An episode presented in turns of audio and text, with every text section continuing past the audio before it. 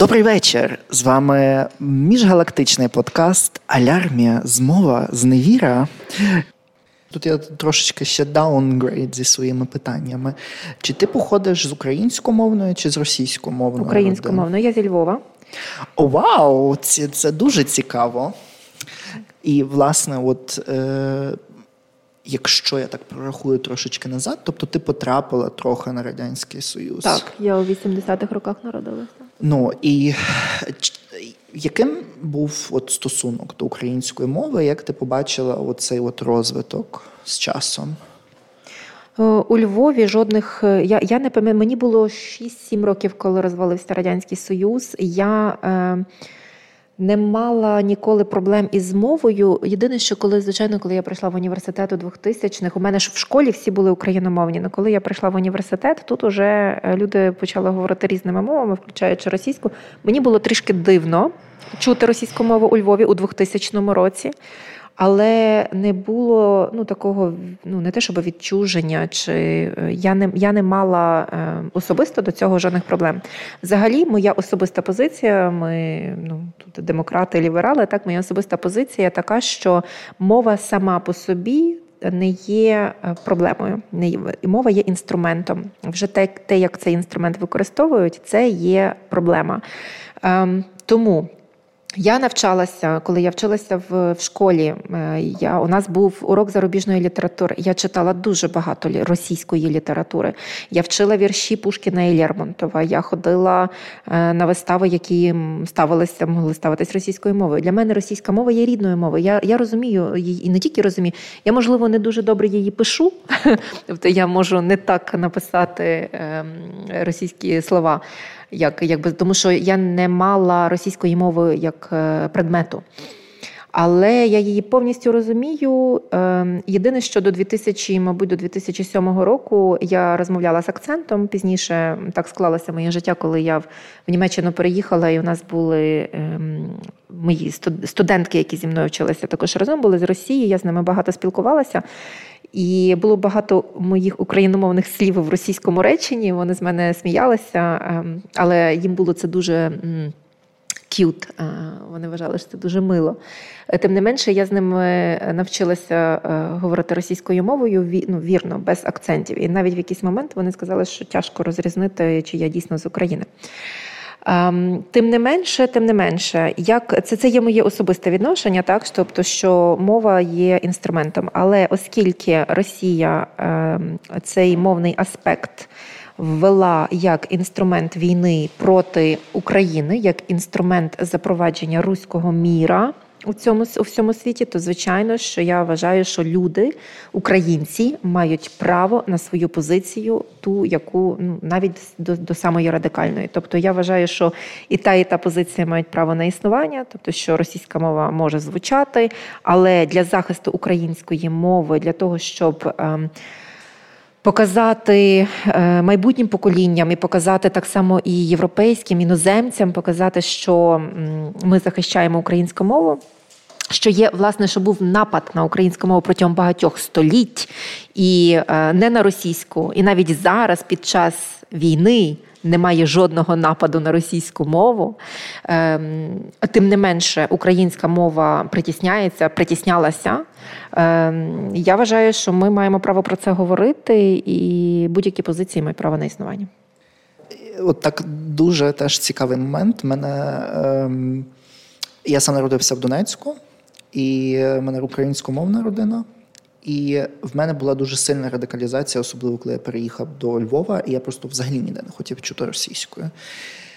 Я і зараз не дуже сильно тішуся, коли її десь чую або коли нав'язують, але от з часом, особливо з повномасштабним вторгненням, мене почалося певне переосмислення певних речей.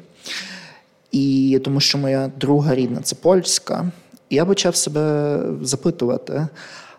А чому російська за рахунок інших мов і за рахунок інших культур? Бо навіть якщо ми подивимося на Радянський Союз як такий, або навіть всесвітню літературу, в нас 30 чи 40% всесвітньої літератури, яку вивчають і далі в школах, це власне російська література.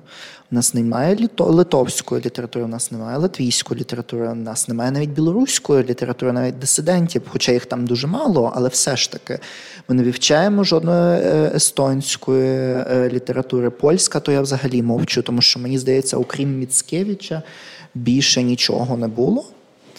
Але, от, наприклад, е, Чех Вєще, Чехвєщов їх немає в нашій, а вони всі народилися на території теперішньої України. Тобто, чи, е, ну, тобто, це дуже цікавий момент загалом. Але от ми зараз про інструменталізацію говорили і так далі. І тут я от повертаюся мисленево до того, ти є головною редакторкою е, Brussels Ukraine Review, і ти є головою спілки Promote Ukraine. Розповісти, будь ласка, про цей активізм, як ти пояснюєш людям е, і всім, що от відбувається інструменталізація, відбувається ТЕСЕ. Вона заснована була, мені здається, в 2014 році, так, правильно? Це вірно. Е, у нас в Promote Ukraine є декілька е, відділів. Один з них адвокаційний. І, власне, наша адвокаційна команда займається тим, щоб доносити до чиновників, політиків Європейського союзу і Бельгії е, українську позицію, але не українську не українського уряду, а позицію українського народу. Тобто, ми фактично захищаємо, ну можна сказати, народний суверенітет України у Брюсселі. Ем, як ми доводимо наші е, позиції або відкритими листами, петиціями, або маніфестаціями, якщо треба демонстраціями, маршами, або ж заходимо. Ем, в посольства напряму до послів е, європейських країн у Європейському Союзі. Ми заходимо до політиків, е, ми спілкуємося з ними за зачиненими дверима. Ми до кожного окремо намагаємося достукатися в залежності від того, з якої країни він є. Чи це литовець, чи це німець, чи це іспанець. Ми вивчаємо їхню позицію по відношенню до Росії і по відношенню до України, і ем, теж е, іноді беремо емоційні аспекти, беремо фото із собою, беремо ем, статистику. Тобто ми намагаємося і чисто так прагматично з ними говорити, але і викликати можливо і, і, і співчуття, і. і совість достукуватись до Ти наводила сьогодні прекрасний приклад, скільки бельгієць або бельгійка можуть купити діамантів. Так, абсолютно. І за скільки за це можна купити потім ракет. бомб, Це теж дуже таке цікаве дослідження. Було ем, Бельгія не припинила торгівлю з Росією, тобто вона припинила е, свій експорт до Росії, але збільшила свій імпорт з Росії. Тобто збільшила це wow. це одна з це цікаво, країн. але це збільшила Е, в грошовому еквіваленті чи, власне, в одиничному еквіваленті? В грошовому більше грошей пішло Росії, ніж завжди. Ем, Значить, що Бельгія купує? Купувала це є нафта, газ, ем, діаманти, уран. І е, з цього всього я можу дуже чітко сказати про діаманти. Минулого року за 11 місяців Бельгія купила Е, діамантів у Росії на півтора мільярди доларів. Ем, ці, Це логенька. Ці півтора мільярди могли би і можуть чи могли купити 3362 ракети того самого гатунку е, з тих ракет, яка вдарила е, в Дніпро 14 січня. То це оці от е, високозвукові чи якось так є, оці от е, ха ця, якась там. Ця ракета, е, я не пам'ятаю, що це конкретно її назва, але це КК щось там так. Ем, вона коштує 400 тисяч доларів. Ну, порахуйте, 400 тисяч, півтора мільярда доларів, подібно 400 тисяч, ви будете мати кількість ракет. І звичайно, що коли ми приходимо до бельгійця, до бельгійців, ми говоримо: дивіться. 3362 ракети. Це є 3362 будинки, таких як у Дніпрі. Загинуло 46 людей. Помножте, ви побачите, це 150 тисяч смертей. Тобто ваші діаманти. Коштують, чи ваші діаманти, ваші гроші, які прийшли в Росію, коштують 150 тисяч українських життів. Це Мені того трохи, трохи теж цікаво, як вони передають ці кошти. Вони так, от е, як коль йдуть е, з цими з валізками з грошима ну, через ні, кордон. Це, чи це як? теж це є називається обхід санкцій. Росія дуже е, чи, чи, чи країни, які е, торгують з Росією, обходять санкції дуже успішно. Є дослідження на цю тему. Ем, Є система, фінансова система в Росії, яка ем, яка може бути забезпечена фірмою OpenWay, і ми зараз власне лобіюємо, адвокуємо про те, щоб цю OpenWay, вона має штаб-квартиру в Брюсселі, щоб OpenWay або закрили, або заборонили їм торгувати з Росією, тому що це OpenWay дає софтвер для російських банків, які мають ем, альтернативу СЕПА європейським, європейському фінансовому механізму. Тобто у Росії створений свій фінансовий механізм, який допомагає компаніям європейським обходити санкції, торгувати з Росією надалі. Це є е, це, звичайно, все Ми, ми бачимо ці дослідження кожного разу, коли ми ці дослідження отримуємо у себе на столі. Ми формуємо нашу позицію і ми починаємо нашу адвокаційну кампанію. Ти назвала дуже багато е, знарядь праці того, як доносити цю інформацію. Ти назвала свій журнал, е, ваш журнал, е, редакцію. Ви вийшли на більший ринок. Ви це не тільки в Брюсселі і в Бельгії це робите. Ви також робите це вже в Німеччині з вашими партнерами з Івеку. Завдяки Івек. Так, але все одно, от багато людей, котрі слухають наш подкаст, і котрі от сьогодні на конференції е, діаспори, вони питають: от, а чи ці е, знаряддя, чи ці інструменти, чи вони дієві? От я йду, розмовляю з політиком, йду ще з кимось розмовляю. Це щось змінює? У нас є кілька дуже конкретних ем, прикладів, як ми змінили чи як ми мали е, вплив на е, ситуацію. Наприклад, ем, коли. Починаючи з Оленівки, ми почали лобіювати про е, те, щоб групу Вагнер внесли у список терористичних організацій, а Росію визнали спонсором е, тероризму державою спонсором тероризму. Е, ми лобіювали це дуже довго. В жовтні, 10 жовтня, ми вислали у Європейський парламент проект резолюції, наш проект, який написали члени нашої організації, проект резолюції, і попросили членів Європейського парламенту розглянути як це як варіант для того, щоб вони е, все-таки прийняли це рішення.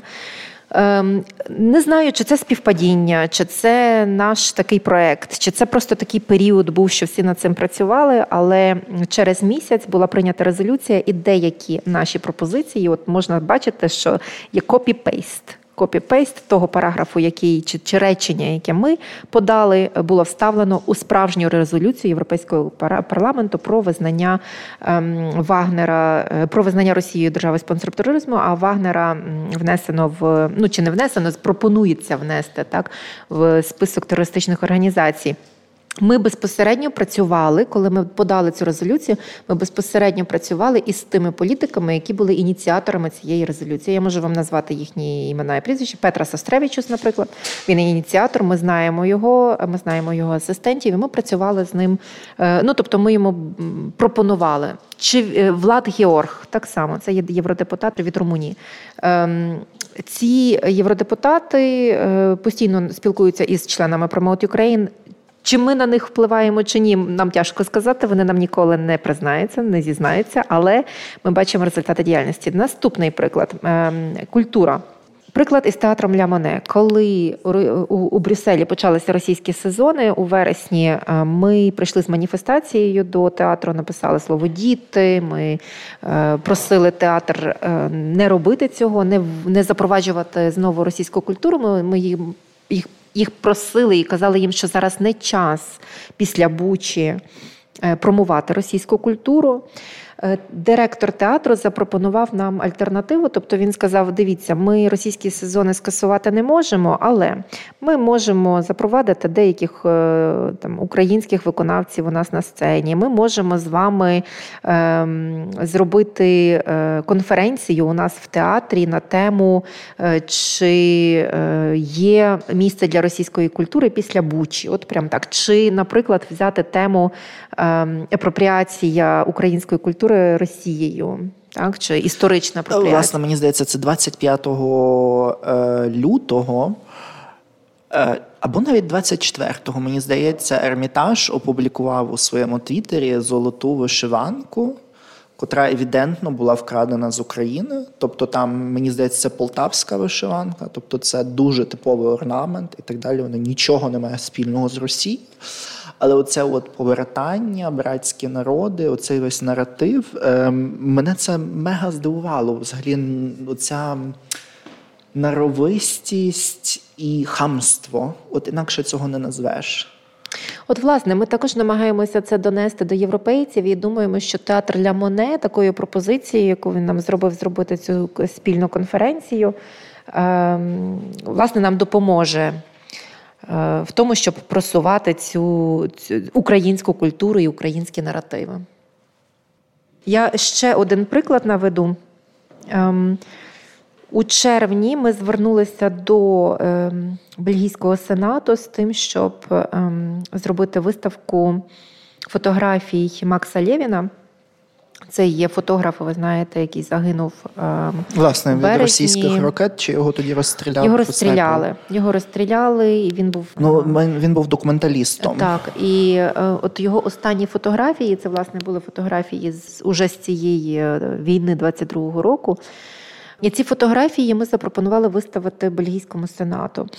Е, сенаторка, одна із сенаторок, е, погодилася з цією ідеєю Мот Ван Велахем, за що я їй дуже вдячна. І е, вона сказала, що давайте зробимо це на якийсь великий івент. Наприклад, у нас в жовтні планується День короля.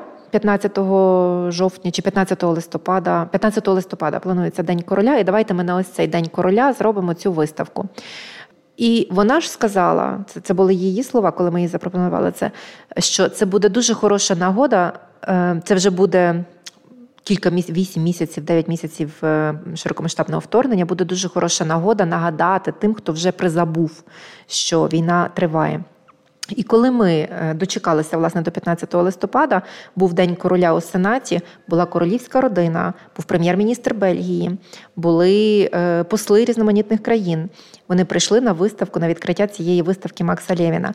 Тепер, якщо би ми не пробили цю виставку саме 15 листопада, то е, про Україну 15 листопада ми не говорили на цьому е, святі е, на Дні Короля. Саме завдяки тому, що ми пробили цю виставку, на Дні Короля говорили тільки про Україну. Це є один з прикладів того, як можна свої наративи вливати і як можна пробивати просування от питання інтересів України. Ну, я думаю, тоді вже до останнього питання, тому що ми мусимо е, закінчувати цю едицію, але думаю, що ми обов'язково ще раз запросимо пані доктор до нас. Е, власне, є питання того, чи от сьогодні перший день конференції. Е, сьогодні є перший день конференції е, Diaspora for Ukraine.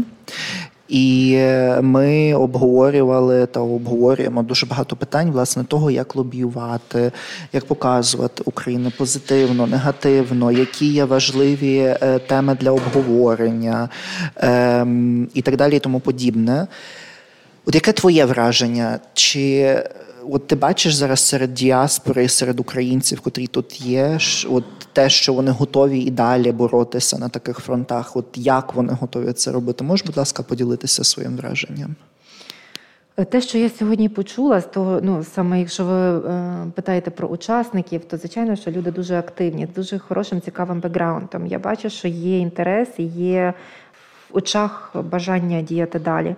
Це люди, які власне е, борються за наш е, суверенітет, суверенітет народний, які представляють народ. Вони не представляють державу Україна, вони є частиною е, народу і не просто народу, активного, активною частиною народу. І вони несуть в світ діаспора, несе в світ частину України. І е, те, що ви зібрали, ну те, що тут на цій конференції зібралась така е, активна частина е, української діаспори, е, свідчить про те, що ви розумієте, куди ви йдете. І я дуже рада, що, я теж з вами. Я теж дуже тішуся, е, і тоді вже якби зовсім останні моменти. І сьогодні мала дуже файний меседж е, протягом обіду. Ми власне ланчу. Ми розмовляли про те, що має бути більша підтримка NGOs, ферайнів, громадських організацій. От можеш, будь ласка, дати короткий піч для того, щоб наші слухачки і слухачі, котрі знаходяться зараз у Європі, а в нас реально дуже багато слухачів, щоб вони можливо підтримали тебе. Ми mm-hmm. також додамо лінк, додамо більше інформації під в описі до цього епізоду. Можеш, будь ласка, це трохи донести. Активісти українських громадських організацій, в тому числі за кордоном, це люди, які роблять свою справу на основі того ентузіазму, віри і навиків, які вони здобули протягом життя, і вони роблять це щиросердечно. Це люди, які не отримують жодної плати за це, а часто їхня праця є е, невдячною, за неї не дякують. Так сталося, що е, ми, е, діаспоряни, люди, які виїхали з України і і допомагають Україні е, своїми навиками, ем, не маємо для цього ресурсів. Відповідно, наша робота не може бути стабільною. А якщо немає цієї стабільності, ми не можемо допомагати Україні так, як ми цього хочемо, і від цього дуже великий біль. Ми залишаємося із тим болем, і він передається поколіннями. Тому моя мета, мета моєї організації, в тому числі, це е, пролобіювати. Е, питання фінансування, створення нового е, інструменту фінансового у Європейському Союзі для українських громадських організацій, які знаходяться на території ЄС, для того, щоб ми мали можливість взяти на роботу людей, знайти офіси і працювати на е, інтереси не тільки України, а й Європейського Союзу, тому що вільна процвітаюча Україна є абсолютно в інтересах цієї всієї континентальної Європи. Брама, брама до Європи. А я всім нагадую, щоб ви не забули підписатися на наш подкаст у Spotify, Apple подкасті, Google подкасті, подкастері, RSS, а також не забудьте зайти на сайт Promote Ukraine і підтримайте наших друзів.